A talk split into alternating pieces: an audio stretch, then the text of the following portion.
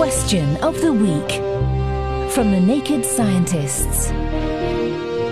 Hello and welcome to Question of the Week. I'm James Tytko. This week, Frank writes in to ask Have there been any studies on the effects of rocket launches on the greenhouse effect or respiratory issues and general carcinogenic properties? And it's an interesting conundrum, Frank. How does funding for space exploration, which might well hold the solution to many of our problems, account for costs which may be inflicted on the environment? Well, to help me shed some light, I've enlisted Xander Byrne from the University of Cambridge's Institute of Astronomy. Thanks, James. Uh, yeah, Frank's question raises a few quite interesting points. So, rocket launches do have an impact on the greenhouse effect but not actually because of the greenhouse gases that they emit. So, a lot of rockets use kerosene as their fuel, and uh, that releases CO2 when it's burned. Uh, but kerosene is also jet fuel, right? And you know, whereas in a given week there might be like three or four rocket launches, there will also be something like 800,000 flights. So, you know, in that context, rocket launches aren't really much of a problem. The difference is that in a rocket launch, the fuel has to be burned through so quickly that we have uh, what's called incomplete combustion. The fuel doesn't sort of burn all the way.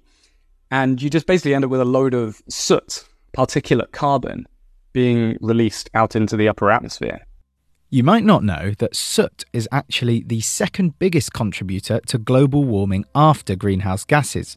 So, although some rocket companies will say that the emissions of their rocket launches are much lower than commercial flights, the amount of soot they produce is really starting to have an effect, especially since it's partly being released way up in the stratosphere where it tends to stick around for a long time, interfering with the ozone layer and so on. And the problems don't stop there. There's another fuel which is quite often used in rocket launches called unsymmetrical dimethyl hydrazine, or UDMH. And this is really, really horrible stuff. It's incredibly carcinogenic and really, really bad for you. But it doesn't actually need an ignition system to set it off.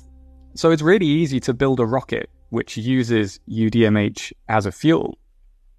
But just like kerosene, it usually doesn't burn completely. So when the first stages of a rocket are finished and fall back to Earth, they contain quite a lot of unburned UDMH, which just gets spilled out into soil and rivers and the general environment. In Kazakhstan, where a lot of Russian rockets launch from, they found very high rates of cancer in towns hundreds of miles away from the launch sites. So, rockets which use this fuel are really bad for people living even remotely nearby. But space exploration continues nevertheless. The potential upside is huge after all. Humanity's innate urge to push the boundaries, to go where we haven't before, has served us fairly well to this point. That's something that a lot of astronauts remark about when they see the Earth from space for the first time, is just how fragile our planet is.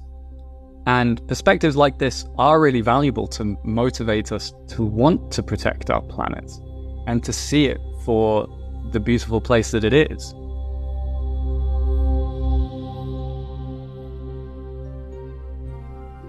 Thanks for sending that one in, Frank. If you'd like to have us try and answer one of your questions, please send it to chris at nakedscientists.com. Question of the Week is part of the Naked Scientists podcast and supported by the Wellcome Trust and UK Fast. Look us up online at nakedscientists.com.